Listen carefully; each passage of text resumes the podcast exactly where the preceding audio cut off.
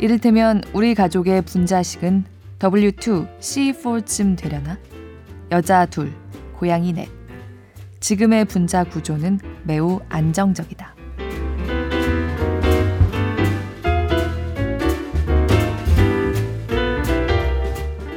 안녕하세요. 골룸에서 함께 책 읽는 시간. 저는 권애리 기자입니다. 누구랑 함께 살고 계십니까? 또는 혼자 사시나요? 아마 북적북적을 들어주시는 분들 중에 상당수가 1인 또는 2인 가구가 아닐까 저는 좀 막연하게 생각을 해 왔는데요. 생각해보면 비단 북적북적만이 아닐 겁니다. 어, 우리 사회에서 1, 2인 가구 비중이 벌써 몇 년 전에 55%를 넘었습니다. 그러니까 이제 어디를 가든 거기 계신 분들 중에 상당수는 1인 가구 또는 2인 가구로 삶을 꾸려나가고 있다고 생각하는 게 맞겠죠. 저도 여기 속합니다. 오늘 같이 읽고 싶은 책은 여자 둘이 살고 있습니다. 라는 따끈따끈한 신간입니다. 제목 그대로 여자 둘이 2인 가구, 2인 가족으로 살아가는 이야기입니다. 그 한국에서는 아직 여자들끼리 법적으로 결혼할 수가 없으니까 부부가 아닌 건 이미 눈치채셨을 거고요. 그렇다고 그냥 단순히 집세를 분담하는 수준의 룸메이트도 아니고 뭐 자매거나 먼 친척이거나 연인도 아닙니다. 한 분은 카피라이터, 또 한 분은 패션 잡지 에디터 출신의 작가인 두 사람은 성인이 되고도 한참 지나서 소셜미디어, 트위터를 통해서 만나서 친구가 됐고요. 40대로 접어들면서 어, 우리는 서로 마음이 맞고 아마도 함께 살기에 어울리는 사람들일 것이다. 라는 판단을 요모조모로 내려서 공동 생활을 감행합니다. 법적으로 묶인 사회는 아니지만 그래도 우리 사회 일반적인 시선으로 보기에는 두 결혼하지 않은 친구가 함께 하기에는 좀 이례적인 수준으로 서로를 묶었습니다. 돈을 모으고 대출까지 받아서 집도 같이 샀으니까요. 물론 보기에 따라선 그냥 지금 친구 둘이 같이 사는 얘기 아냐 하실 수도 있지만 저는 이분들이 스스로를 일컫는 분자 가족이라는 말이 이 사람들의 관계를 가장 제대로 표현한 어쩌면 유일한 말이라는 생각이 들었습니다. 어, 이따가 좀 더 말씀드리겠지만, 어, 약간 이 건에 대해선 제가 증인을 설 수도 있겠습니다. 좀 그런 기분이었어요. 어, 밑도 끝도 없이 이렇게 얘기한 이유는 이따가 좀 더 말씀을 드리고요. 먼저 이분들이 함께 살기로 결정한 이유에 대해서 좀 들어보겠습니다.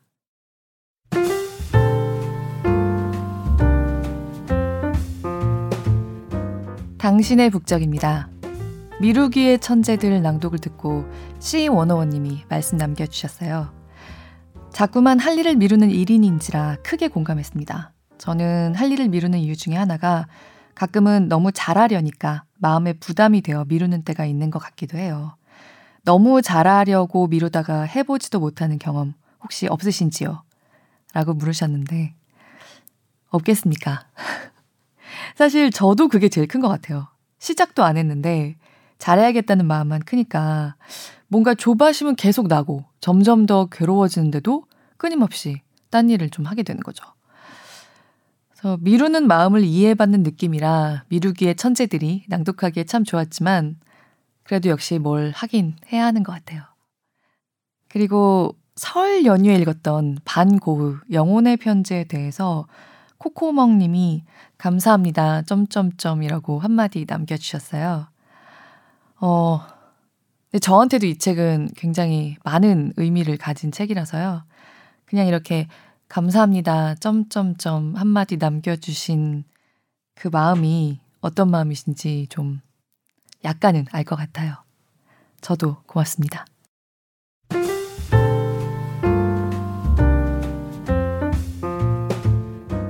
여자 둘이 살고 있습니다의 도입부를 조금 읽어보겠습니다. 이들은 왜 1인 가구 생활을 접고 2인 분자 가족이 되기로 결정을 했을까요? 이 책에는 두 사람의 목소리가 번갈아서 나옵니다. 김하나, 황선우 씨입니다. 둘 다 조금씩 들어보겠습니다. 낭독을 허락한 출판사 위즈덤 하우스에 감사드립니다.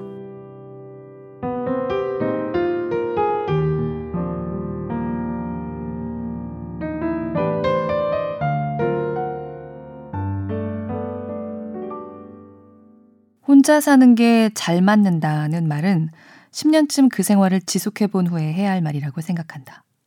나의 경우 처음엔 혼자 사는 게 너무너무 좋았다. 가끔씩 친구와 함께 산 적도 있었지만 넓지 않은 공간을 나눠 쓰는 건 어지간히 성격과 생활 습관이 잘 맞지 않는 이상 서로 받는 스트레스가 컸다. 온전한 나만의 공간에서 발매트 하나부터 빨래를 널고 책을 꽂는 방식까지 내 마음대로 하는 게 나의 성격에 맞았다고 생각했다. 그런데 그런 생활이 십수년을 넘어가자 또 다른 스트레스가 쌓여갔던 모양이다. 언젠가 부산에 부모님 댁에 가서 자던 날 아침이었다. 일찍부터 부모님이 당신들의 식사를 준비하며 뭔가를 보글보글 끓이고 달그락달그락 그릇 놓는 소리에 나는 자연스레 잠에서 깼다. 밥과 찌개 냄새가 났다. 그 소리와 냄새 속에 누워 있자니 한없이 따뜻한 느낌이 들었는데 어째선지 조금 눈물이 날 것 같았다. 그것이 그리 따뜻하게 느껴졌던 것은 곧 내가 혼자 몸을 일으키는 고요한 아침의 온도는 그렇지 않다는 뜻이기도 했다.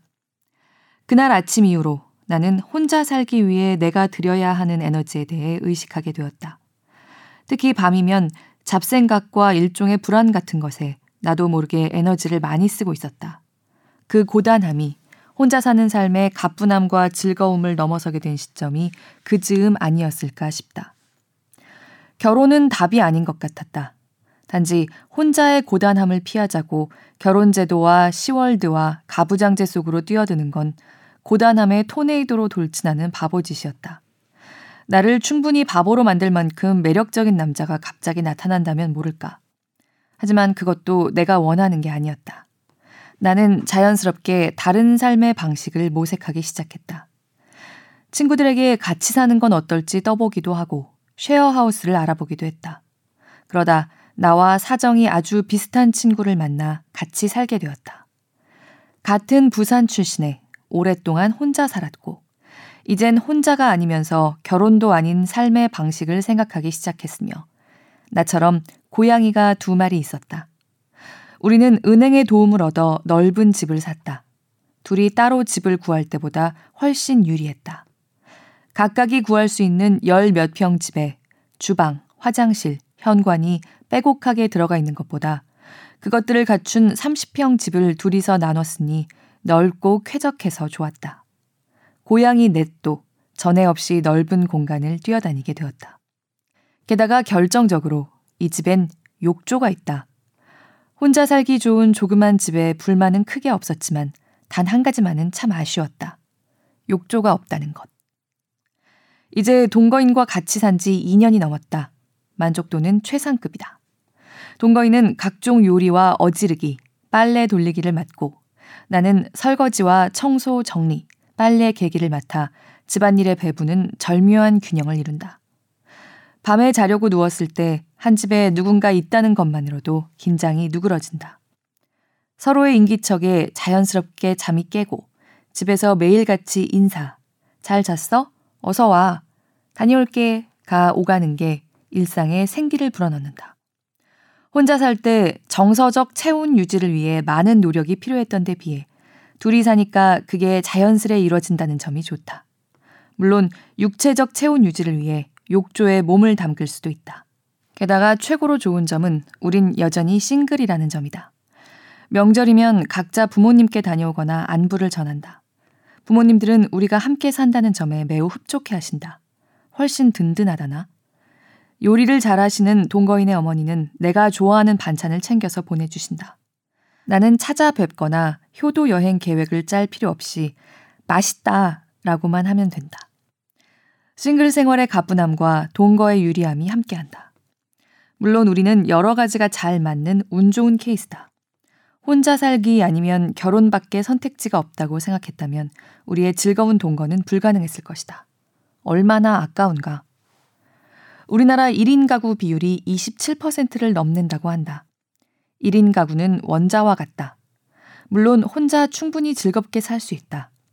그러다 어떤 임계점을 넘어서면 다른 원자와 결합해 분자가 될 수도 있다. 원자가 둘 결합한 분자도 있을 테고, 셋, 넷 또는 열둘이 결합한 분자도 생길 수 있다. 단단한 결합도, 느슨한 결합도 있을 것이다. 여자와 남자라는 원자 둘의 단단한 결합만이 가족의 기본이던 시대는 가고 있다. 앞으로 무수히 다양한 형태의 분자 가족이 태어날 것이다. 이를테면 우리 가족의 분자식은 W2, C4쯤 되려나? 여자 둘, 고양이 넷. 지금의 분자 구조는 매우 안정적이다. 황선우. 혼밥이라는 개념이 주목받으면서 그 레벨에 대한 글이 돌아다녔다. 편의점에서 혼자 라면 먹는 건 몇 단계, 패밀리 레스토랑은 몇 단계 하는 식이다. 이런 단어가 참 새삼스럽게 느껴지는데 왜냐하면 나는 혼밥을 그야말로 밥 먹듯 해왔기 때문이다. 먹는 걸 좋아하는 사람이 20년쯤 혼자 살다 보면 같이 할 누군가가 있거나 없거나 스스로 잘 챙겨 먹는 방향으로 개체 안에서 진화가 일어난다. 징징거리며 어리광을 부려봤자 아무도 받아주는 이가 없다면 어른이 될 밖에. 몸을 움직여 음식을 직접 만드는 쪽이든 밖에서 거리낌 없이 혼자 사 먹게 되는 쪽이든 허기와 식욕을 추진력으로 도약해 다른 사람의 시선을 뛰어넘는 순간을 한번 경험해 보면 혼밥은 어렵지 않고 즐길 만한 것이 된다. 나에게 그런 강렬한 혼밥의 첫 기억은 대학 4학년 가을이었다. 대기업 최종 면접을 보고 다시 학교 앞으로 돌아왔는데 그냥 배가 고프다기보다는 더 총체적으로 기운이 달리는 게 느껴졌다. 아무래도 다르게 대답하면 좋았을 것 같은 답변이며 긴장해 있었을 표정의 석연치 않음이 한 고비를 넘겨 스르륵 긴장이 풀리는 기분과 함께 밀물처럼 들이닥쳤다.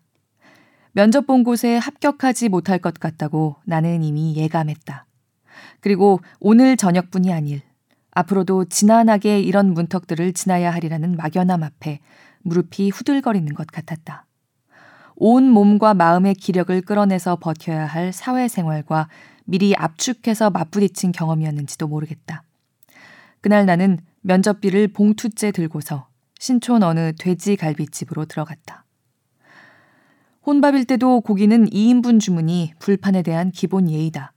자취생은 채소를 먹을 기회가 잘 없으니 쌈도 부지런히 싸고 된장찌개와 공깃밥까지 시켜 야무지게 먹고 나왔다. 소고기였다면 너무 빨리 익어버려서 곤란했겠지만 돼지고기는 천천히 내 페이스를 지키며 먹기에 적절했다. 그때의 고기는 맛있기도 했지만 면접에 망하고 조금 찌그러져 있는 내 자아에까지 팽팽하게 콜라겐을 공급하는 듯 했다. 예감대로 나는 그 대기업 면접에서 불합격했으나 대신 몇 가지를 얻었다. 몸과 마음의 기운이 필요할 때는 스스로를 잘 먹여야 한다는 깨달음. 혼자 당당하게 고깃집에 들어가 2인분을 구워 먹을 수 있는 경험치. 작은 실패를 삼키고 내려보내는 소화력 같은 것 말이다. 기분이 저기압일 땐 고기 앞으로 라는 교훈을 스스로 터득한 셈이다. 얼마 지나지 않아 그때의 대기업보다 내 적성에 잘 맞는 잡지사에 취직을 했고 회식이며 야근으로 여러 사람들과 어울려 밥 먹는 일이 많아지다 보니 혼밥은 오히려 조용하고 여유로운 식사로 여겨졌다. 여행을 혼자 하는 건 혼밥의 최고 레벨보다 한두 단계 위에 있다. 식사를 포함한 모든 일정에서 혼자인 것은 물론 경로 선택과 이동 등 여행에서 발생하는 수많은 선택지 앞에서 누구와 상의하지 않고 스스로 결정을 내리고 대응해야 하니까. 바쁜 친구들과 일정을 맞추기 힘들 때 혼자 여행을 다녀 버릇하면서 나의 혼자력은 점점 성장했다. 어느 미술관에 들러서 전시를 볼지, 어느 유적지는 패스할지, 빠르게 지르는 직선 도로로 갈지, 풍경을 위해 둘러서 해안 도로를 선택할지, 신속하게 판단하는 동시에 움직이면서 쾌감을 느끼곤 했다. 그 즈음에 나는 믿고 있었다. 혼자는 질서와 닮았다고. 빠르고 편하고 아름다운 것. 4년 전에는 급기야 혼자 서핑을 배우러 갔다. 모든 게 예정대로 순조롭고 착착 빠르게 돌아갔으며 새로운 경험으로 꽉 찬 2박 3일을 보냈다. 경탄의 순간에도 좌절의 순간에도 언제나처럼 혼자였다. 그러고 나니 이제 충분하다는 생각이 들었다. 나는 혼자라서 못하는 일이 있는 게 싫어서 뭐든 혼자서도 해왔고 또 꽤 잘 해왔지만 자연스럽게 받아들이게 되었다. 세상에는 여럿이 해야 더 재밌는 일도 존재한다는 걸. 영화 파리로 가는 길에서 다이안 레인의 여행은 우연히 동행하게 된 프랑스 남자 때문에 계속 시간이 지체되고 예정에 없던 딴짓이 끼어든다. 그는 풍경이 멋진 곳에서는 자리를 펼쳐 피크닉을 해야 하고 운전을 더 못하게 되더라도 맛있는 식사에 와인을 곁들이지 않는 건 상상할 수 없는 그런 프랑스 남자다. 느리고 비효율적인 경로는 속이 터지지만 동행이 없었다면 결코 빠지지 않았을 샛길들은 놀랍도록 아름다운 풍경을 보여준다. 파리로 가는 길이 가장 빠른 직선도로 최단 거리로 목표 지점에 도착하는 질주였다면 영화는 시작하자마자 끝나버렸을 것이다. 그렇게 돌아 돌아 애두르고 머무르며 쉬었다 가는 완행의 여정 사이로 자신의 의도와 계획에서 벗어난 사건들을 끌고 들어오는 누군가가 있기에 비로소 이야기가 되었다. 혼자의 정점을 찍었던 서핑 여행 이후로 나는 산 정상에서 하산하듯 자연스럽게 친구들과 같이 뭔가를 도모하는 쪽으로 서서히 변화했다. 당장 그해 가을에 두 친구와 함께 열흘 동안 일본으로 여행을 갔고 다음해 겨울부터는 지금의 동거인과 같이 살게 되었으니까. 여전히 나는 혼자 먹는 밥이 맛있고 혼자 하는 여행의 간편한 기동력을 사랑한다. 그런 한편으로 또 믿게 되었다. 혼자 하는 모든 일은 기억이지만 같이 할 때는 추억이 된다는 이야기를. 감탄도 투덜거림도 내적 독백으로 삼킬 만큼 삼켜본 뒤에는 입 밖에 내서 확인하고 싶어진다.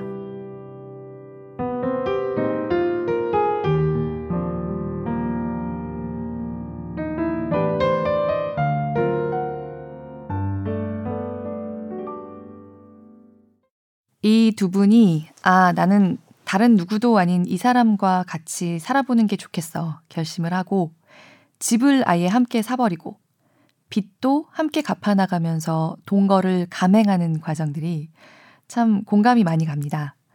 그러니까 누군가와 인생을 함께 하기로 결심하고, 생활의 자질구레한 면들을 하나하나 선택하고, 타협하고, 책임을 져본 어른들이라면 누구나 이건 내 얘기 같은데 하면서 재미있게 읽을 만한 포인트들이 쏙쏙 박혀 있으니까 직접 한번 전체를 만나보시기를 추천해 드리고 싶습니다.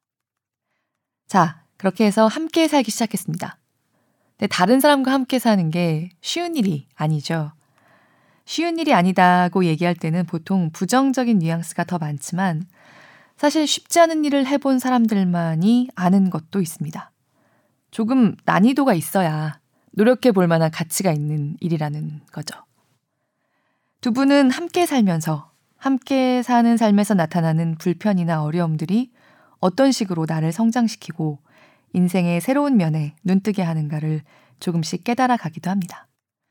어떤 건 정말 겪어봐야, 아, 이렇구나 하는 것들이 좀 있잖아요. 이분들이 어떻게 서로의 차이를 타협하고 싸우고 이른바 살림을 함께 꾸려나가고 있는지 좀 더 읽어보겠습니다.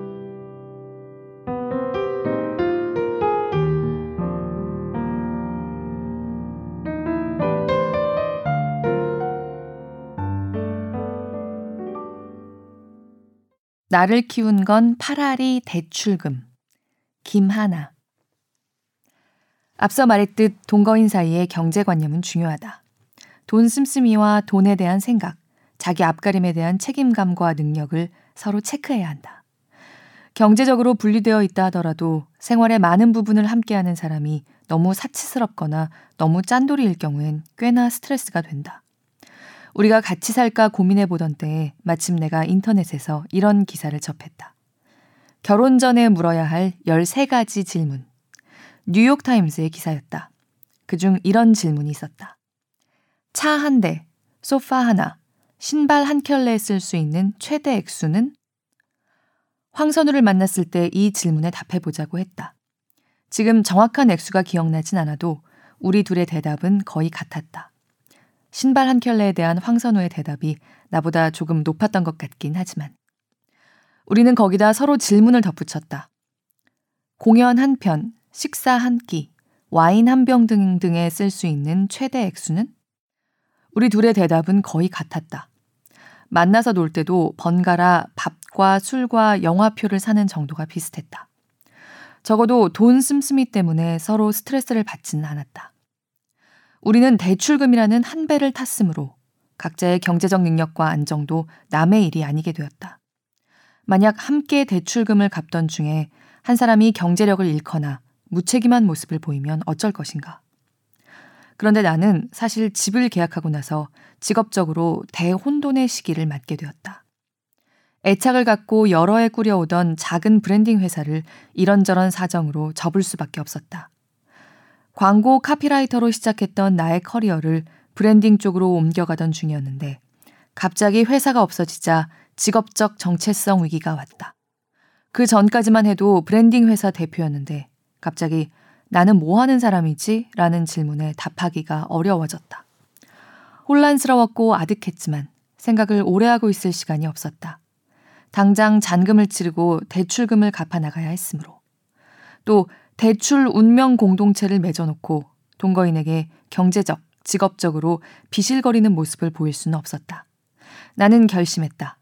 들어오는 일은 무조건 다 하자. 그전에는 회사 일에 집중해야 했기 때문에 강연이나 원고 청탁이 들어오면 가끔 하고 자주 거절했었는데 이젠 그럴 여유가 없었다. 나는 모든 메일에 일단 좋은 제안 고맙습니다 라고 답하기 시작했다. 그리고 강의와 강연과 원고 쓰기를 들어오는 대로 다 했다. 학생, 학부모, 회사원, 주부, 공무원, 교직원 등등 앞에서 2시간이고 3시간이고 강의했다. 청중이 천차만별이라 반응도 가지각색이었고 멀리까지도 다녀오곤 하느라 나날이 정신없이 보냈다. 강의가 잘 되지 않은 날엔 돌아오는 지하철 안에서 머리를 쥐어뜯으며 다음엔 이 부분을 보완해야지 되새기곤 했다. 지나고 보니 그게 다 맹훈련이 되었던 것 같다. 처음 강연을 할 땐 쭈뼛거리고 하려던 말을 까먹고 인상을 쓰거나 조는 사람이 있으면 후달리곤 했다. 하지만 강연을 거듭할수록 점점 많은 사람들 앞에 서서 말하는데 부담감을 덜 느끼게 되었다. 긴장하지 않고 편안하게 말하는 법과 사람들을 집중시키는 요령도 조금씩 익혔다. 원고 청탁도 다양한 주제를 가리지 않고 받아들여 열심히 썼다. 무엇보다도 동거인에게 좋은 파트너가 되고 싶었고 경제적으로 안정된 모습을 보이고 싶었다. 그게 큰 동기부여가 되었다. 함께 산 지 1년 만에 우리는 힘을 합쳐 대출금의 절반을 갚았다. 나를 붙잡아 준 것은 팔할이 대출금이어라.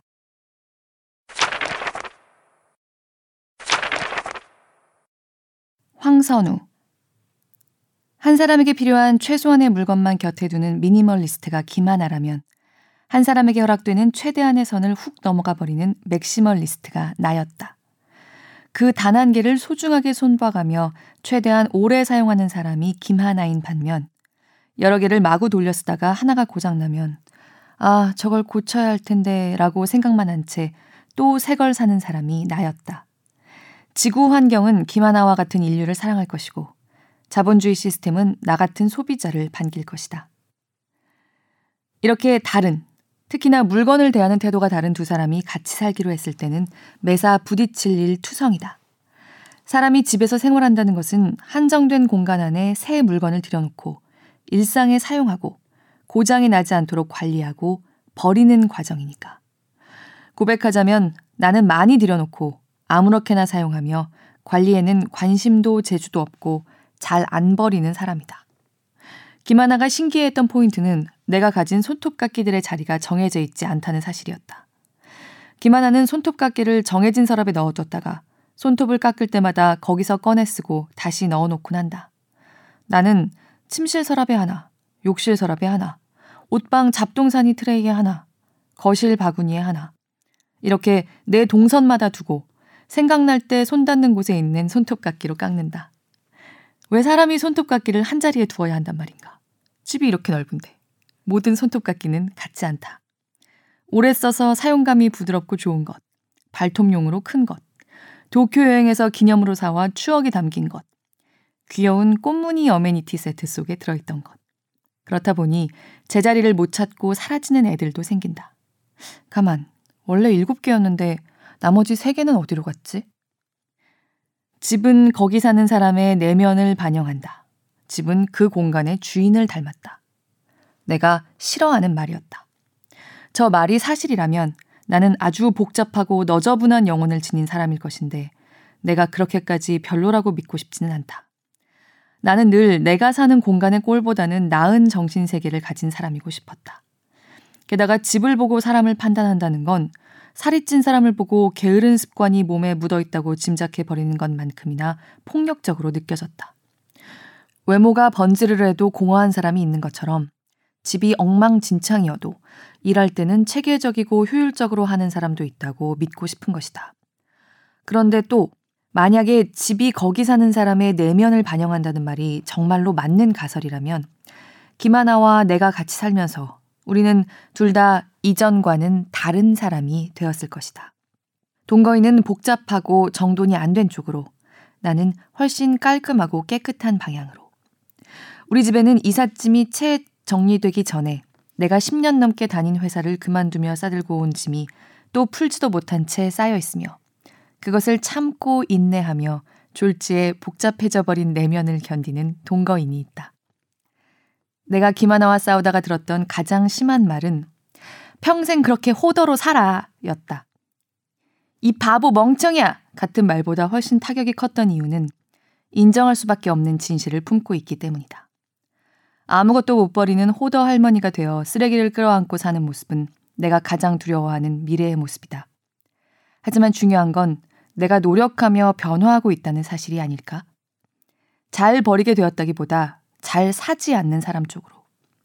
우선 집에 뭔가 하나를 버리기 전에는 사들이지 않기로 동거인과 약속을 했고 또 대출금을 갚는 재미에 빠져 쇼핑이 더 이상 큰 즐거움이 아니기도 했다.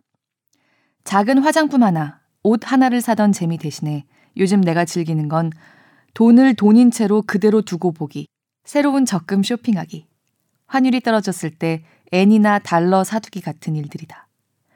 그리고 무료기 생길 때면 그 아픈 말을 떠올린다. 여전히 책도, CD와 LP도, 컵과 그릇도, 손톱깎이도, 아무튼 모든 게 많은 채이지만 난 호더 할머니로 물건에 둘러싸여 혼자 늙어 죽기보다 동거인과 사이좋게 늙어가고 싶다. 미니멀리스트와 같이 살게 된 맥시멀리스트의 인간 개조 과정은 길고 지난하다. 김하나. 자, 그래서 황선우의 가구들 안에 들어있던 물건들이 갈 곳을 잃은 채 새 집에 쏟아져 들어오기 시작한 것이다. 수납할 곳도 없을 뿐더러 수납할 물건인지 버릴 물건인지 판단을 거쳐야 했기 때문에 바닥에 온갖 잡동사니가 쏟아졌다. 이사 전에 버릴 물건을 정리하고 왔어야 했지만 여러 사정으로 그러지를 못했다. 바쁘기도 했고 내가 먼저 이사를 나와 황선우 집에 얹혀 살면서 괜찮아. 이사 가서 내가 정리해 줄게. 라고 호언장담하며 만류하기도 한 탓이었다. 호언이 무색하게 베란다 창을 통해 끝없이 들어와 바닥으로 쏟아지는 물건들의 양에 나는 완전히 압도되고 말았다. 전에는 어느 정도 서랍이나 장 안에 들어있어 그 규모를 제대로 가늠할 수 없었던 물건들의 실체가 거대한 산이 되어 내 눈앞에 실시간으로 쌓여갔다. 경주에 가면 볼 수 있는 대왕릉 같았다. 나는 그 순간에야 내적 눈물을 흘리며 정현종 시인의 시를 온몸으로 이해했다. 사람이 온다는 건 실은 어마어마한 일이다. 그는 그의 과거와 현재와 그리고 그의 미래와 함께 오기 때문이다. 한 사람의 일생이 오기 때문이다. 정현종, 방문객에서 우리 둘은 동거에 돌입하기 전 다른 친구 셋과 함께 아이슬란드를 일주일간 여행한 적이 있다. 거기엔 거대한 두 땅덩이, 유라시아판과 북아메리카판이 만나는 지역이 있었다. 전 지구적인 스케일의 맞닿음이 그대로 시각화된 그곳의 모습이 떠올랐다. 우리의 동거는 유라시아판과 북아메리카판이 충돌하는 것 같은 일이었다. 처음에 우리는 서로의 비슷함을 발견하고 놀라워했지만 이후로 서로의 다름을 깨달으며 더 크게 놀라게 되었다. 우리는 달라도 너무 다른 두 사람이었다. 그것도 매일매일 끝없이 들고 나는 파도처럼 이어질 생활 습관이라는 거대한 영역에서. 싸움의 기술. 우리는 여러 번 싸웠다. 그리고 이 글을 쓰느라 우리 여태 뭐 때문에 싸웠더라? 물어봤다가 한 번 더 싸울 뻔했다. 내 물건이 너무 많아서 싸우고 많은데 버리지 않겠다고 해서 싸웠다. 내가 널어둔 빨래를 너무 오래 안 개켜서 싸웠으며 다음날 같이 여행을 떠나기로 해놓고 전날 친구와 약속을 잡고 늦게 들어가서 싸웠다. 같이 살겠다고 해놓고 보니 우리는 모든 게 달랐다. 내가 소유하고 싶은 물건의 양과 너에게 적절한 물건의 양이. 집안이 덜 정돈되었을 때 참을 수 있는 정도가. 여행 가기 전날 집 정리에 투입하는 노력의 강도가 같지 않았다. 그 세세한 차이 하나하나가 다툼의 거리가 되기 시작하자 내가 서 있는 여기와 내가 서 있는 저기 사이에 굴러떨어져 부서져 버릴 것만 같았다. 게다가 우리는 싸우는 방식 때문에 더 싸웠다. 나는 모로 피해 얼음벽을 치는 사람이고 김하나는 정면으로 불화살을 쏘아대는 사람이다. 태풍이 불어오기 시작할 때 내 방으로 대피해 숨어 있으면 김하나는 문을 벌컥 열고 소리를 질렀다. 그러고도 잠이 와? 사실 졸린 참이었다. 이럴 때 한숨 자고 일어나면 좀 나아지는데. 나중에 심리학에서 나 같은 사람의 애착 관계 형성 양상을 회피 유형으로 분류한다는 걸 알았다. 공격적으로 말하기보다 부드럽게 둘러서 얘기하고 마찰이 생길라 치면 상황을 외면해 버리기에 독립적이고 쿨해 보이는 이런 사람들은 실은 비겁한 부류다. 실망하기 싫어서 기대하지 않은 척하고 부딪히기 싫어서 크게 중요하지 않은 척하는 인격이 성숙해서 잘 안 싸우는 사람이 전혀 아니라 오히려 미숙해서 잘 못 싸우는 사람에 가까웠던 거다. 다투더라도 기분이 상했을 때 내 집으로 돌아와 동굴 같은 그곳에서 휴식을 취하면 되었으니까. 하지만 이번에는 통하지 않았다. 함께 사는 사람과 싸운다는 건 도망갈 곳이 없어진다는 거다. 지금까진 누구와의 갈등도 이렇게까지 깊게 제대로 해결할 필요까진 없었다면 이제 절벽을 뒤에 둔 느낌으로 최선을 다해 임해야 한다. 제대로 잘 싸워야 한다. 여전히 말과 행동으로 실수를 한다. 서로 습관과 규율이 다르기 때문에 부딪힌다. 적당한 거리를 유지하지 못하고 훅 넘어가서 침범하기도 한다. 하지만 다툼의 빈도가 조금씩 뜸해지긴 한다. 싸우는 상황에서 나의 가장 큰 실수는 잘잘못을 따지는 일로 받아들이고 내 행동에 대한 해명을 하기 바빴다는 거다. 내가 어떤 이유로 그렇게 생각하고 말했는지 나의 논리를 이해시키려고 해보지만 상대방에게는 변명일 뿐이다. 화가 나고 서운한 마음을 살피고 위로해 주는 게 먼저가 되었어야 한다. 싸울 때조차 나의 중심은 나에게만 있었던 거다. 내가 이제야 배운 싸움의 기술은 이런 것이다. 진심을 담아 빠르게 사과하기. 내가 무엇을 잘못했는지 내 입으로 확인해서 정확하게 말하기. 상대방의 기분을 헤아려 어떨지 언급하고 공감하기. 누군가와 같이 살아보는 경험을 거치고서야 이런 기본적인 것들을 배울 수 있었다. 부부 싸움뿐 아니라 같이 사는 친구끼리의 싸움도 꼭 칼로 물베기 같다. 우리는 언제 싸웠나 싶게 다시 사이좋게 지내기도 한다. 하지만 적어도 칼로 물을 베는 그 몸짓으로 해소되는 부분이 있다. 이 싸움의 목적이 뭔지 생각해 본다. 나의 가장 잘 드는 무기를 찾아 쥐고 한 번에 숨통이 끊어지게 적의 급소에 꽂는 것인가? 다시는 일어날 수 없도록 흠씬 두들겨 패서 밟아버리는 것인가? 함께 사는 사람, 같이 살아가야 하는 사람과의 싸움은 잊어버리기 위한 싸움이다. 삽을 들고 감정의 물기를 판 다음 잘 흘려보내기 위한 싸움이다. 제자리로 잘 돌아오기 위한 싸움이다. 사람은 혼자서도 행복할 수 있지만 자신의 세계에 누군가를 들이기로 결정한 이상은 서로의 감정과 안녕을 살피고 노력할 수밖에 없다. 우리는 계속해서 싸우고 곧 화해하고 다시 싸운다. 반복해서 용서했다가 또 실망하지만 여전히 큰 기대를 거는 일을 포기하지 않는다. 서로에게 계속해서 기회를 준다. 그리고 이렇게 이어지는 교전 상태가 전혀 싸우지 않을 때의 허약한 평화보다 훨씬 건강함을 나는 안다. 태팔 대첩과 생일상 김하나 이사한 날부터 동거인은 마감 기간에 돌입해 매일 늦도록 회사에 있었고 나는 하루 종일 집을 정리했다. 얼른 말끔한 모습으로 정리된 집에 있고 싶은 마음에 종일 쉬지 않고 움직였다. 동거인이 퇴근에 들어올 때마다 조금씩 더 깨끗하고 반듯해진 집의 모습을 보여주고 싶었다. 하지만 시지프가 돌덩이를 밀고 언덕을 오르는 것 같았다. 수납 공간이 모자랐고 내가 알아서 버리거나 정리할 수 없는 물건이 너무 많았다. 그 와중에 함께 살게 된 고양이 네 마리의 신경전도 매일 다른 양상으로 긴장을 가중시켰다. 그리고 하루에 치워야 하는 고양이 똥 오줌과 날리는 털 양도 두 배로 늘어났다. 나는 급속도로 지쳐갔고 짜증이 하루에 12번씩 치솟았다. 그렇게 여러 날이 흘렀다. 그러다 태팔 대첩이 일어났다.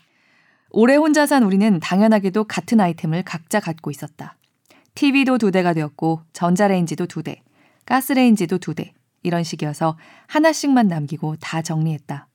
내 벽걸이 TV가 더 컸지만 못생겼다며 동거인이 반대해서 친구에게 주었고 내가 쓰던 월풀 전자레인지도 식당 준비 중인 친구에게 주었다. 이사 후 혼자 물건을 정리하던 중에 똑같은 모델의 태팔 전기 주전자가 두 대 나왔다. 차이가 있다면 내 것은 1리터, 동거인 것은 1.7리터들이라는 점이었다. 한 집에 전기 주전자를 두 대 둘 필요가 없으므로 하나를 정리하자 싶었다. 물건을 잘 관리하지 못하는 동거인의 주전자는 많이 낡은 데다 내 눈엔 불필요하게 커서 그냥 버리려다가 카톡으로 물어봤다. 이거 버려도 돼? 두 개 있는데 작은 걸로 충분할 것 같아. 보내놓고 한참 다른 물건을 정리하는데 답이 와서 봤더니 그래도 큰 게 편한데 라고 했다. 내가 답했다. 라면 두 개를 끓여도 1리터면 충분해. 띠링 답이 왔다. 유단포에 뜨거운 물 채울 때는 그게 편하단 말이야. 찰랑. 언젠가 부부 상담 TV 프로그램에서 본 적이 있다. 어떤 문제로 싸우느냐는 질문에 아내가 정말 사소한 걸로 싸워요. 양말을 왜 동그랗게 말아서 벗어놨냐 같은 걸로도 싸운다니까요. 라고 답하자 상담해주는 분이 찰진 경상도 억양으로 이렇게 말했다. 부부 사이에는요, 사소한 기 하나도 없습니다. 쌓이고 쌓였던 기 양말 하나로 터지는 거거든요. 컵에 물이 찰랑찰랑 할 때 딱 한 방울 더해지면 넘치잖아요. 그거랑 똑같습니다. 가장 사적인 공간을 공유하는 동거인의 사이도 마찬가지다. 이사한 날로부터, 아니 어쩌면 그 이전부터 내 컵에 물이 점점 차올랐고, 그게 넘칠락 말락 하는 와중에 태팔 전기 주전자 신랑이가 마지막 한 방울을 더한 거였다. 갑자기 쌓여왔던 짜증이 폭발했다. 나 혼자 이 난장판에서 하루 종일 고군 분투하는데 고작 0.7리터 차이를 포기 못해? 그렇게 아무것도 못 버리니까 집이 지금 이 모양인 거잖아. 요 며칠이 아니라 예전에 내가 황선우의 상수동 집을 치우고 고치고 정리해준 기억까지 다 소급되어 몰려왔다. 나는 그때는 그저 도울 수 있다는 기쁜 마음에 자발적으로 했던 거지만 마음이 지치자 그 모든 것이 짜증과 분노로 돌아왔다. 사람이 너무 애쓰면 안 되는 법이다. 아무 대가를 바라지 않는다지만 저 깊은 곳에선 상대와 나에게 제 손으로 짐을 지우고 있었는지도 모를 일이다. 나는 장문에 문자 대폭격을 날렸다. 그렇게 평생 호도로 살아! 로 시작해서 랩 배틀하듯이 온갖 말을 쏟아냈다. 이사 직전까지만 해도 우리가 같이 살면 쾌적하게 넓은 집에서 더 나은 삶을 살 수 있을 줄 알았는데 마음이 지옥 같아졌다. 앞으로의 삶이 엉망이 되어버릴 것 같았다. 나는 1.7리터들이 태팔 전기 주전자가 꼴도 보기 싫어서 싱크대 안에 넣고 문을 쾅 닫았다. 이후로 종일 연락이 없던 동거인이 밤늦게 들어오더니 옷방에 들어가 문을 닫고 나오지 않았다. 나는 화가 난 채 잠이 들었다. 다음 날 아침, 밤새 울면서 버릴 물건들을 정리해서 눈이 퉁퉁 부은 동거인이 손에 쓰레기 봉투를 잔뜩 들고 나왔다. 보는 순간 너무도 미안한 마음이 몰려왔지만 사과의 말이 나오진 않았다. 동거인이 출근하자 나는 미워졌던 마음이 풀려 또 열심히 시지프 활동을 재개했다. 동거인의 상사였던 W 코리아 이혜주 편집장님이 결혼 생활에 대해 이런 말씀을 하셨다고 한다. 둘만 같이 살아도 단체 생활이다. 동거인에게 가장 중요한 자질은 서로 라이프 스타일이 맞느냐 안 맞느냐보다 공동 생활을 위해 노력할 마음이 있느냐 없느냐에 달렸을 것 같다. 그래야 갈등이 생겨도 봉합할 수 있다.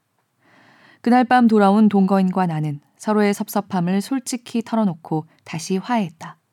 퇴팔 전기 주전자는 버리지 않았다. 사실 진짜 문제는 그게 아니었던 것이다. 그 0.7리터가 바로 마지막 한 방울이었을 뿐. 처음 같이 살기 시작했을 때는 서로의 극단적인 다름을 받아들이지 못해 자주 싸웠다. 소리를 지르고 울기도 했다. 동거인은 이렇게 큰 소리로 불같이 화내는 사람은 태어나서 처음 봤다고 했다. 함께 산 지 2년쯤 지난 지금 우리는 거의 싸우지 않는다. 그동안 서로가 서서히 내려놓은 것은 상대를 컨트롤하려는 마음이다. 대신 둘이 공통적으로 원하는 집의 모습과 상태, 또 각자가 확보하길 원하는 독립적인 시 공간을 정확히 얘기하고 그것을 함께 만들기 위해 노력한다. 상대를 바꾸려 드는 것은 싸움을 만들 뿐이고 애초에 그러기란 가능하지도 않다. 둘이 함께 같은 목표를 위해 노력하는 것. 그게 바로 단체 생활에 필요한 팀 스피릿이다. 동거인과 함께 살면서 나는 스스로에게 부과했던 정리에 대한 압박이 꽤나 줄었고 집이 좀 단정치 못해도 마음이 그리 불편하지 않다. 집안 곳곳에 군락지를 이루는 물건들의 생태계도 그저 흥미롭게 지켜보곤 한다. 반면 동거인은 물건을 들이는 습관에 대해 재고해 보게 되었고 그 결과 우리 집은 어느 정도 조수 간만의 평형 상태를 찾았다고 하겠다. 며칠이 지나자 내 생일이 되었다. 마침 그 전날 동거인의 마감도 끝이 났다. 집은 제법 반듯해져 있었다. 나는 그날 평생 최고로 융숭한 생일상을 받았다. 동거인은 꽃게 킬러인 나를 위해 커다란 꽃게를 찌고 소고기 미역국에 새우, 굴, 동그랑땡, 샐러드, 나물 등 상다리가 휘어지게 상을 차려주고 베브클리코 샴페인을 따라주었다. 어떻게 한 사람이 그렇게 많은 걸 한꺼번에 할 수 있는지 놀라웠다. 청소와 정리엔 무능력해도 요리에는 천재적인 동거인을 둔 보람이 근사한 생일상으로 드러나 있었다. 모든 게 기가 막히게 맛있었고 우리는 기분 좋게 취해 우리 집에서의 첫 파티를 즐겼다.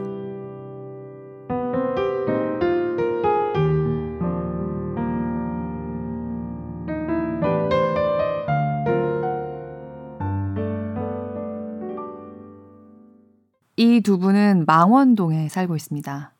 망원동을 주거지로 선택한 가장 큰 이유 중에 하나는 김하나 씨가 망원 호프라는 별명을 붙여준 애주가 친구 부부의 집이 여기 있었기 때문입니다. 두 분이 자리를 잡은 뒤에는 또 다른 친구 부부가 이사 오기도 합니다. 그러니까 그야말로 동네 친구, 누가 내 이웃사촌이 될지를 선택해서 하나 둘씩 모여든 사람들이 느슨한 공동체를 형성하면서 여기 망원동에 모여 살고 있는 겁니다. 살림을 합친 두 친구, 결혼한 부부, 또 싱글, 그야말로 다양한 형태의 주거, 가족을 이룬 사람들이 서로를 또 연결해서 같이 술 마시고 나눠 먹고 도와가며 살고 있습니다. 부부든 가족이든 이분들이 스스로를 일컫는 분자 가족이든 다 마찬가지지만요. 혼자 사는 삶의 편리함과 자유를 약간은 내려놓고 추구하고 싶은 장점들이 2인 가족에게 있는 것처럼 내가 선택한 자발적인 공동체가 우리 삶에 불어넣어주는 활기와 풍요로움에 대해서 새삼 고개를 끄덕이게 되는 대목들이 또 여럿 있었습니다. 저는 사실 이 책을 읽으면서 정말 많이 웃었습니다. 여러 대목에서 아니, 이 사람들 난가? 우린가? 그런 생각이 좀 들었거든요. 쓰는 용어도 좀 비슷해요. 저도 저의 2인 가족에서 팀 스피릿, 뭐 유닛 이런 단어를 자주 쓰는데 어, 두 사람이 함께 살면서 노력해야 된다고 제가 생각했던 부분들이나 부딪혔던 부분들 또는 가장 좋았던 부분들이 참 많이 비슷했습니다. 저는 이 두 분 중에서 굳이 말하자면 황선우 작가님 쪽에 조금 더 가까운 게 일단 저도 집안에 햇볕 들어오는 정도가 굉장히 중요하고 아 당연히 옷장 행거라는 건 무너지라고 있는 거 아니야. 뭐 누구나 한 번쯤 그 쓰러지는 행거와 옷더미에 깔려서 죽을 뻔한 적 있는 거 아니야? 약간 그런 스타일이거든요. 그렇지만 또 김하나 작가님 같은 면도 좀 있고요. 김하나 작가님이 대노에서 쩌렁쩌렁 호통을 치기 시작하는 파트는 저랑 같이 사는 사람이 좀 떠올랐습니다. 저도 일단 납작 엎드리는 파고 진심으로 사과하기 때문에 몇 시간 안에 용서를 받는 편입니다. 제가 낭독을 시작하기 전에 이분들이 분자 가족이라는 데 대해서 제가 증인을 좀 설 수도 있겠습니다. 라고 말씀을 드렸는데요. 그렇게 말씀드린 건 결혼을 한 2인 가족인 제가 오히려 이분들의 생활에 대해 읽으면서 그래, 나도 가족을 이뤄서 살고 있어 라는 점을 긍정받은 것 같은 기분이 좀 들었기 때문입니다. 저희는 좀 결혼한 것 같지 않다. 니들은 결혼한 애들 같지 않아. 라는 말을 자주 듣는 편인데, 어, 그 말이 꼭 나쁜 뜻만은 아니겠지만, 시간이 갈수록 그런 말을 자꾸 듣는 것이 좀 부담이 되는 점도 없잖아 있었습니다. 자꾸만 제 삶에 대해서 변명을 하게 되더라고요. 아니에요. 저도 잘해요. 우리 진짜 괜찮은데. 뭐, 이런 식으로요. 그런데, 함께하는 삶의 소중함을 알고, 서로에게 고마워하고, 의지하고, 중요한 일을 의논하지만, 저 사람이 내 것은 아니다. 라는 점을 서로 알고 있는 관계가 가족이라면, 결혼한 지 일정 시간이 지났다고 해서, 야, 뭐 결혼한 지 이만큼 됐는데, 뭐 이런 이런 식으로 살 리가 없잖아? 같은 말이 당연한 듯 나올 필요는 없는 거 아닐까요? 제가 결혼이라는 이름으로 성인이 돼서 만난 누군가와 가족이 된 뒤에 느낀 점들과 가장 일치하는 가족스러움은 분자 가족인 이분들의 이야기에 있었습니다. 결국 중요한 것은 내가 결혼했느냐 아니냐가 아니라 함께 어떻게 사느냐라는 것. 가족이라는 의미를 나 편한 대로 휘두르지 않는 것이라는 가장 평범한 사실을 새삼 확인받았다고 해야 할까요? 제 생각에 가장 괜찮은 결혼은 정작 그 결혼이 끝난다 하더라도 내가 너한테 또는 너희 가족에게 어떻게 했는데, 어떻게 당했는데, 혹은 얼마만큼 줬는데 같은 억울함이 남지 않는 서로 아끼는 공동 생활입니다. 서로에게 그런 억울함이 저도 모르게 쌓여있는 생활을 강요하지 않았다면 같이 살고 있다는 것만으로 결혼 생활이란 것이 당연한 듯이 이상해지거나 낡아버리거나 한쪽만 참아야 되는 일이 되지는 않지 않을까요? 저는 사실 결혼하기 전까지는 결혼하면 인생이 끝나는 줄 알았던 1인이었는데 막상 결혼해서 2인 가족으로 쭉 살다 보니까 재밌더라고요. 그러니까 인생이 끝나지 않더라고요. 당연히 서로 투닥투닥하고 하나부터 열까지 살아왔던 습관이나 모습은 다르지만 결혼이라는 단어에 일종의 혈연으로 당연시되는 위계나 가부장적인 질서, 누군가의 일방적인 희생, 스스로에 대한 포기 같은 것을 당연한 것인 양 더 씌우는 걸 당연하게 생각하지 않는 사람이랑 살고 있기도 하고 저 또한 그렇게 공동생활을 하려고 함께 노력을 해왔습니다. 그렇게 살아본 결과, 어, 저는 지금도 친구들에게나 후배들에게 뭐 결혼 좋아, 결혼해, 이런 말은 하지 않지만 누가 물어보면 이렇게 얘기하긴 합니다. 결혼해서 괴로운 것보다는 당연히 안 하는 게 낫고, 혼자 사는 것도 괜찮지만, 가능하다면 인생에서 가장 가까운 사람과 같이 사는 게 제일 좋더라, 나는. 이라고요. 저는 제 삶의 경험치에서 얘기할 수 있었을 뿐이긴 한데 이분들의 분자 가족 라이프를 읽고 나서 하나 더 덧붙일 말이 생겼습니다. 그 best friend는 남편, 아내일 수도 있지만 아니라도 여러 형태로 시도해 봐도 좋을 것 같아. 여자 둘이 살고 있습니다를 읽어봐 라고요. 여기 함께 사는 삶의 즐거움과 고마움에 대해서 조금만 더 읽어드리고 오늘 마칠까 합니다. 아, 주말에는 북적북적이랑 함께 살아요. 고맙습니다.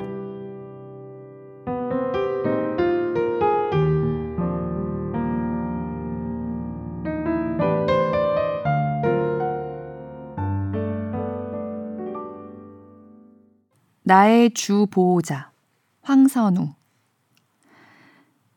입원을 한 건 13년 넘게 다니는 회사에서 퇴사한 바로 이틀 뒤였다. 3박 4일 입원, 3주 정도 진단이 나오는 간단한 수술인데도 회사를 다니는 동안은 도저히 그 정도의 병가를 내고 쉴 엄두가 나지 않았다. 그동안 논현동의 사무실에서 친숙한 풍경 속으로 저녁이 내려오는 걸 얼마나 무수히 봤는지.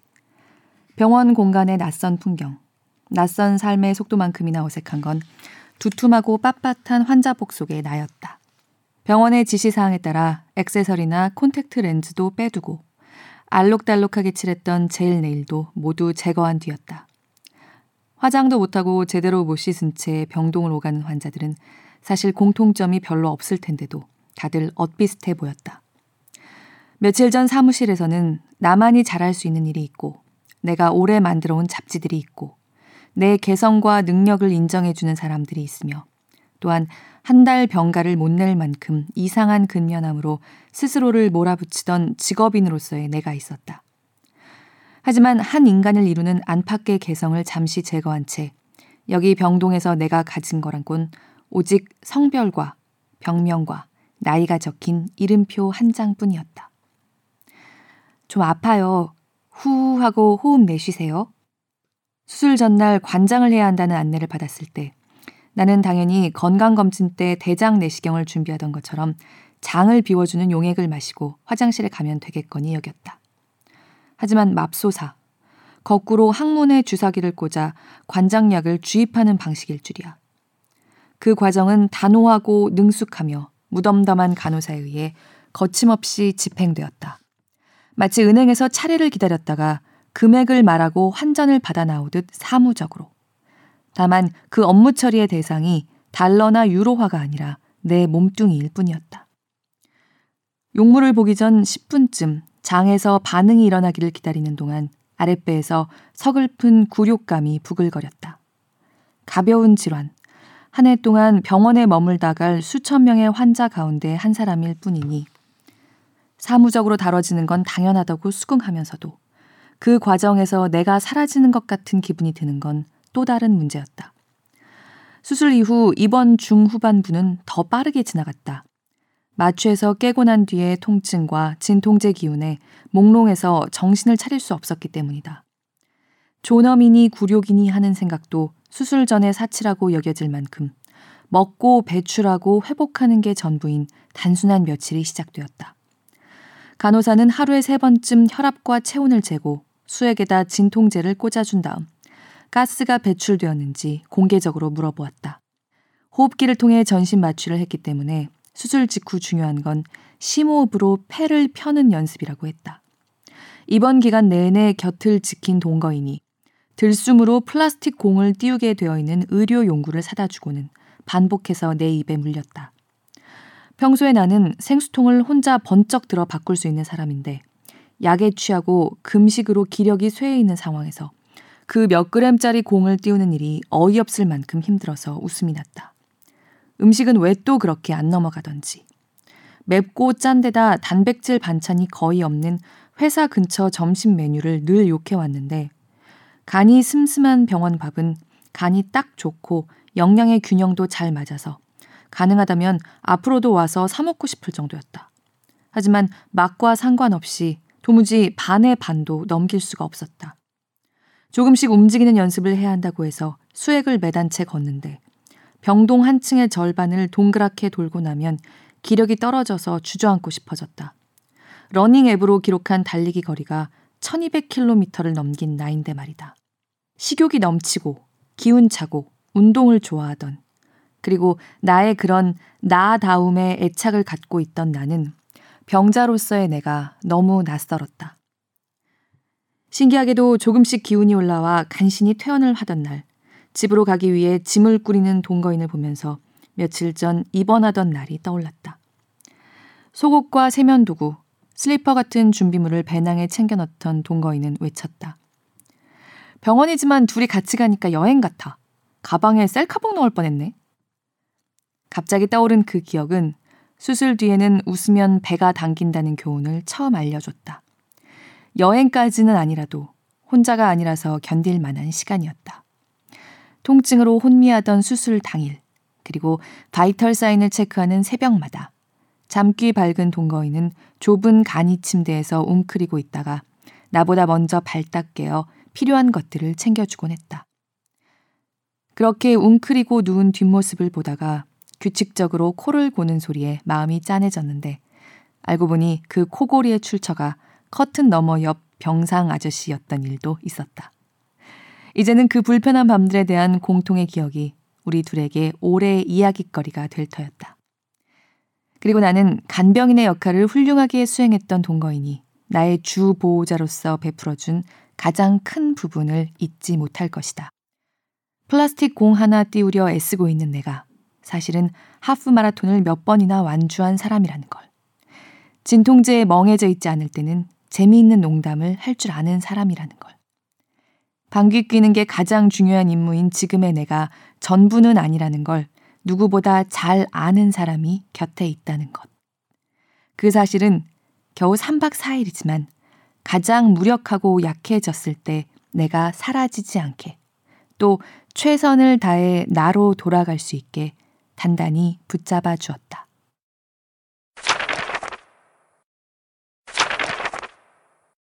술꾼 도시 처녀들 황선웅 싱글에게 삶의 질을 결정하는 조건은 의식주 다음으로 동네 친구다. 그냥 집에 들어가기 아쉽지만 회사 사람들과 시간을 더 보내고 싶지는 않은 퇴근길에 부담 없이 밥 먹을까 청할 수 있는 친구. 맨 얼굴에 추리닝 바람으로 뒹굴거리다가도 겉옷만 걸치고 나가 한잔하고 쿨하게 헤어질 수 있는 친구.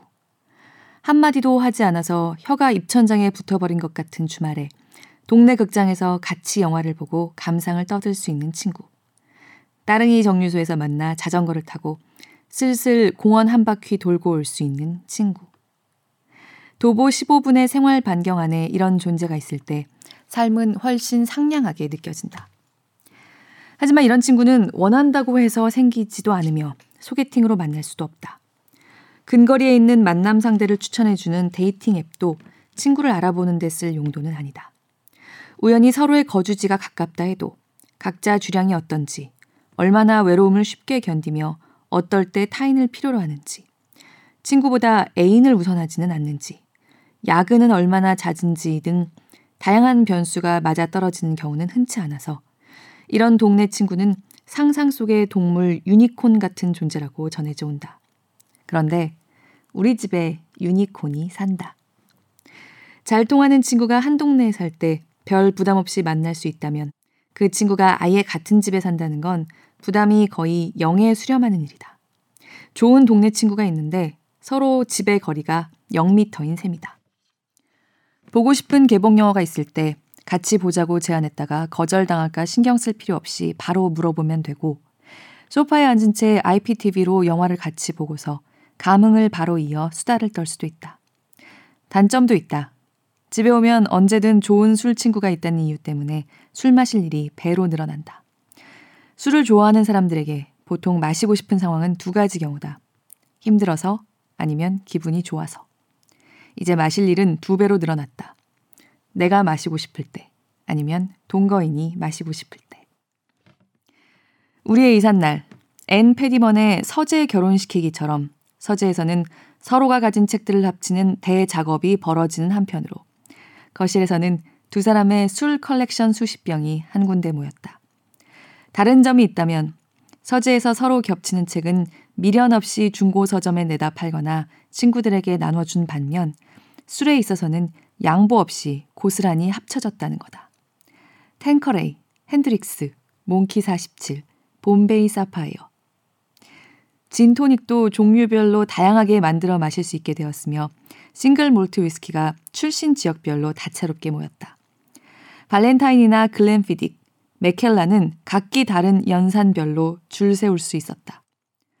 꼬냑을 그리 즐기지 않던 나는 동거인의 헤네시나 까뮈 XO를 맛보면서 위스키와는 또 다른 향과 맛의 세계에 눈을 뜨기도 했다. 물론 이런 독주들을 평소에 자주 마실 수는 없으니 데일리용 와인과 맥주는 떨어지지 않도록 따로 구비해 두어야 한다. 요즘 문화에 밝은 동거인의 어머니는 우리 집에 오셨다가 이 굉장한 술 컬렉션과 맞닥뜨리고는 일갈하셨다. 너네들이 바로 그 술꾼 도시 처녀들이로구나. 언제부턴가 나는 더 이상 단골 바라고 할 만한 곳이 없어졌다. 혼자 살던 시절 동네 친구와도 약속을 잡기가 귀찮을 때면 나를 환대해주던 장소들이 여럿 있었는데 말이다. 친구가 운영하던 술집도 있었고 오래 일해 자주 봐온 바텐더와 이야기를 나누거나 안면이 있는 다른 단골들과 마주치기도 하는 그런 따뜻한 공간들은 사람은 아니지만 분명 친구 역할을 해줬다. 그런 시절을 지나서 이제 최고의 단골 반은 우리 집 거실이 되었다. 가장 좋은 술 친구와 내가 사장이고 우리 취향의 음악을 선곡하는 DJ이고 입맛에 딱 맞게 안주를 요리해서 서빙하는 그런 곳. 한 번은 둘이서 기세 좋게 마시다가 술이 모자라서 밖으로 나갈까 고민한 일이 있다. 동거인은 단호하게 외쳤다.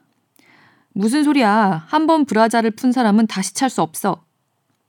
SNS에 이 이야기를 썼더니 평소 와인 수십 병을 보유하고 있는 철군 낫별 내에서 흔쾌히 술을 보내주겠다는 연락이 왔다. 브라자를 아직 차고 있던 내가 냉큼 나가서 동네 친구의 이런 호의를 받아오면서 그날의 술자리는 해피엔딩으로 끝났다. 이러니 집 밖으로 나갈 이유가 없다.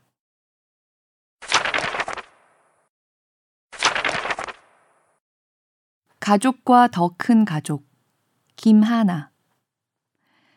고양이가 넷이라고 여러 번 이야기했지만 사실 넷이 다가 아니다. 구루도 있고 모모도 있다. 우리 집 두 층 아래 사는 이 아린의 고양이들이다. 몇 걸음 떨어진 곳에 사는 일러스트레이터 김호 씨네 망고도 있다. 고양이뿐만 아니라 개도 있다.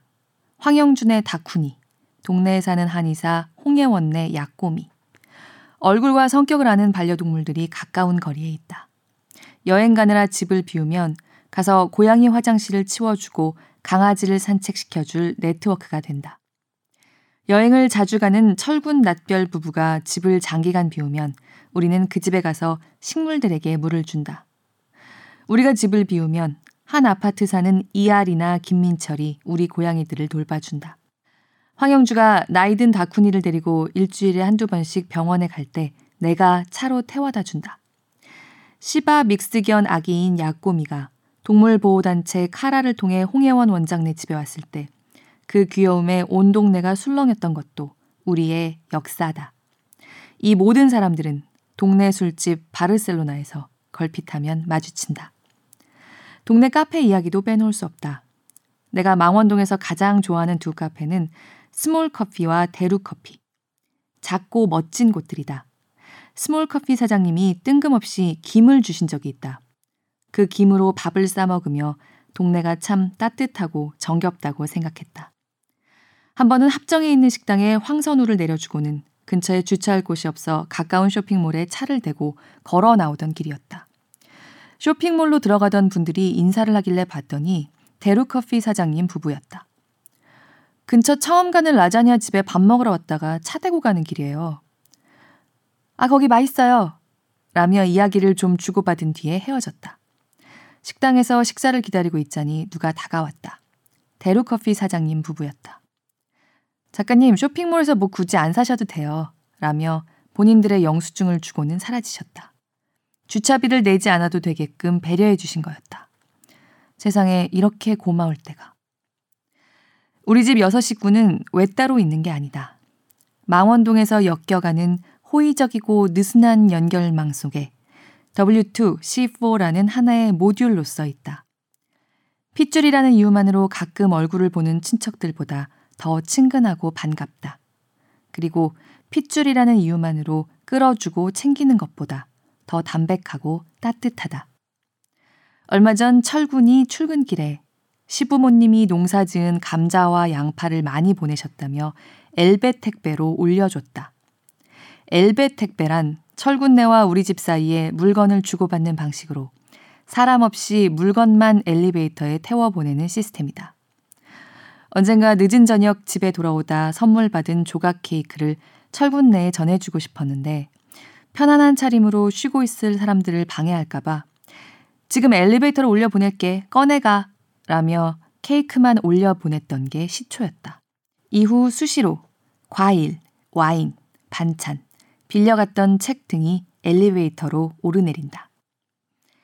철군으로부터 지금 올라간다는 문자를 받은 뒤 우리 층에 도착한 엘리베이터 문이 땡 하고 열리니 감자와 양파가 잔뜩 든 비닐봉지가 놓여 있었다. 김민철의 부탁은 이것을 우리가 좀 갖고 나머지는 술집 바르셀로나에 갖다 주라는 것이었다. 김민철과 황영주는 바르셀로나가 생기기 전부터 내가 서로를 소개해 이미 십수년 차 친구다. 자전거를 타고 감자와 양파를 배달하고 나서 이틀 뒤 황영주로부터 연락이 왔다. 그걸로 카레를 엄청나게 끓였으니 와서 먹으라는 거였다. 김민철의 시부모님이 보내신 감자와 양파는 황영주의 카레라이스가 되어 동네에서 순환하고 있었다. 아파트 친구로는 철군 부부 말고 또 다른 부부가 있다. 앞서 말한 이아리 김한성 부부다. 별명을 따 아리세옹 부부라고 부른다. 아리세옹 부부가 동료들과 함께 운영하는 디자인 스튜디오 바토는 나와도 함께 일하는 곳이다. 그들도 예전에 서촌에 살았었기 때문에 오가며 친해졌는데 나와 알기 전부터 이아리는 황선우와 친구였다. 그래픽 디자이너 이아리는 내가 퇴사한 후 TBWA 코리아에서 인턴을 했던 적이 있어 김민철과도 아는 사이였다. 이아리 또한 철군내 아파트를 보고 마음에 들어 이사 온 케이스. 55세대밖에 안 되는 한 동짜리 아파트에 새 가구가 친구들인 셈이다. 아리세옹 부부와는 엘베 택배를 이용할 필요도 없다. 같은 라인인데다 층도 두 층밖에 차이가 안 나기 때문이다. 그래서 그들과는 문고리 택배 시스템을 사용한다. 문에 걸어뒀어 라고 문자를 보내는 식이다. 아리세용에게는 고양이도 두 마리가 있으므로 여행 시 고양이들을 부탁할 때 마음이 든든하고 집이 가까우니 부담이 덜하다. 아리세용 부부의 사무실은 바르셀로나가 있는 건물에 있다. 어쩌다 이렇게 되었냐면 그 건물주가 나의 선배이고 우리 모두는 술친구라서 서로 알기 때문이다. 술친구들은 내 친구, 네 친구를 딱히 구분하지 않는다. 황영주의 카레라이스를 먹으러 바르셀로나에 갔을 때도 아리세용 부부가 일행과 함께 술자리를 갖고 있었다. 지난 토요일 납별님이 출장을 갔다길래 나와 동거인은 철군에게 저녁 혼자 먹지 말고 우리와 함께 먹자며 꼬셨다. 셋이서 동네를 휘적휘적 걸어가서 만두 전골을 먹은 뒤 바르셀로나로 갔다. 그날 내게 기분 좋은 일이 있어 와인을 쏘고 싶었기 때문이다. 결국 너도 나도 돌아가며 와인을 사는 바람에 늘 그렇듯 자리가 길어졌다. 밤이 깊어지자 일을 마친 아리세옹 부부가 쓱 나타났다. 우리는 자연스럽게 합석해서 술을 마셨다. 새벽 1시쯤 술자리가 파한 뒤 황영주 사장에게 인사를 하고 한 아파트에 사는 우리 다섯은 걸어서 2, 30분쯤 걸리는 집을 향해 걷기 시작했다. 참으로 날씨 좋은 가을밤이었고 술이 알딸딸하게 취한 채 친구들과 함께 걸어가니 기분이 무척 좋았다. 택시 태워 보내지 않고 정말로 집 앞에서 헤어지는 사이라니 한마을에 사는 옛날 사람들처럼 정다웠다. 시골에서 올라온 감자와 양파는 카레가 되어 동네에서 나눠 먹고 한 주의 일을 끝낸 동네 사람들은 자연스레 만나 서로의 등을 두드려 준다. 서로의 고양이와 강아지를 돌보고 작은 것들을 챙겨준다. 인생의 좋은 시절을 함께 보내고 있는 것 같다. 나는 지금 김민철의 시부모님이 보내주신 고소한 땅콩을 까먹으며 이 글을 쓰고 있다.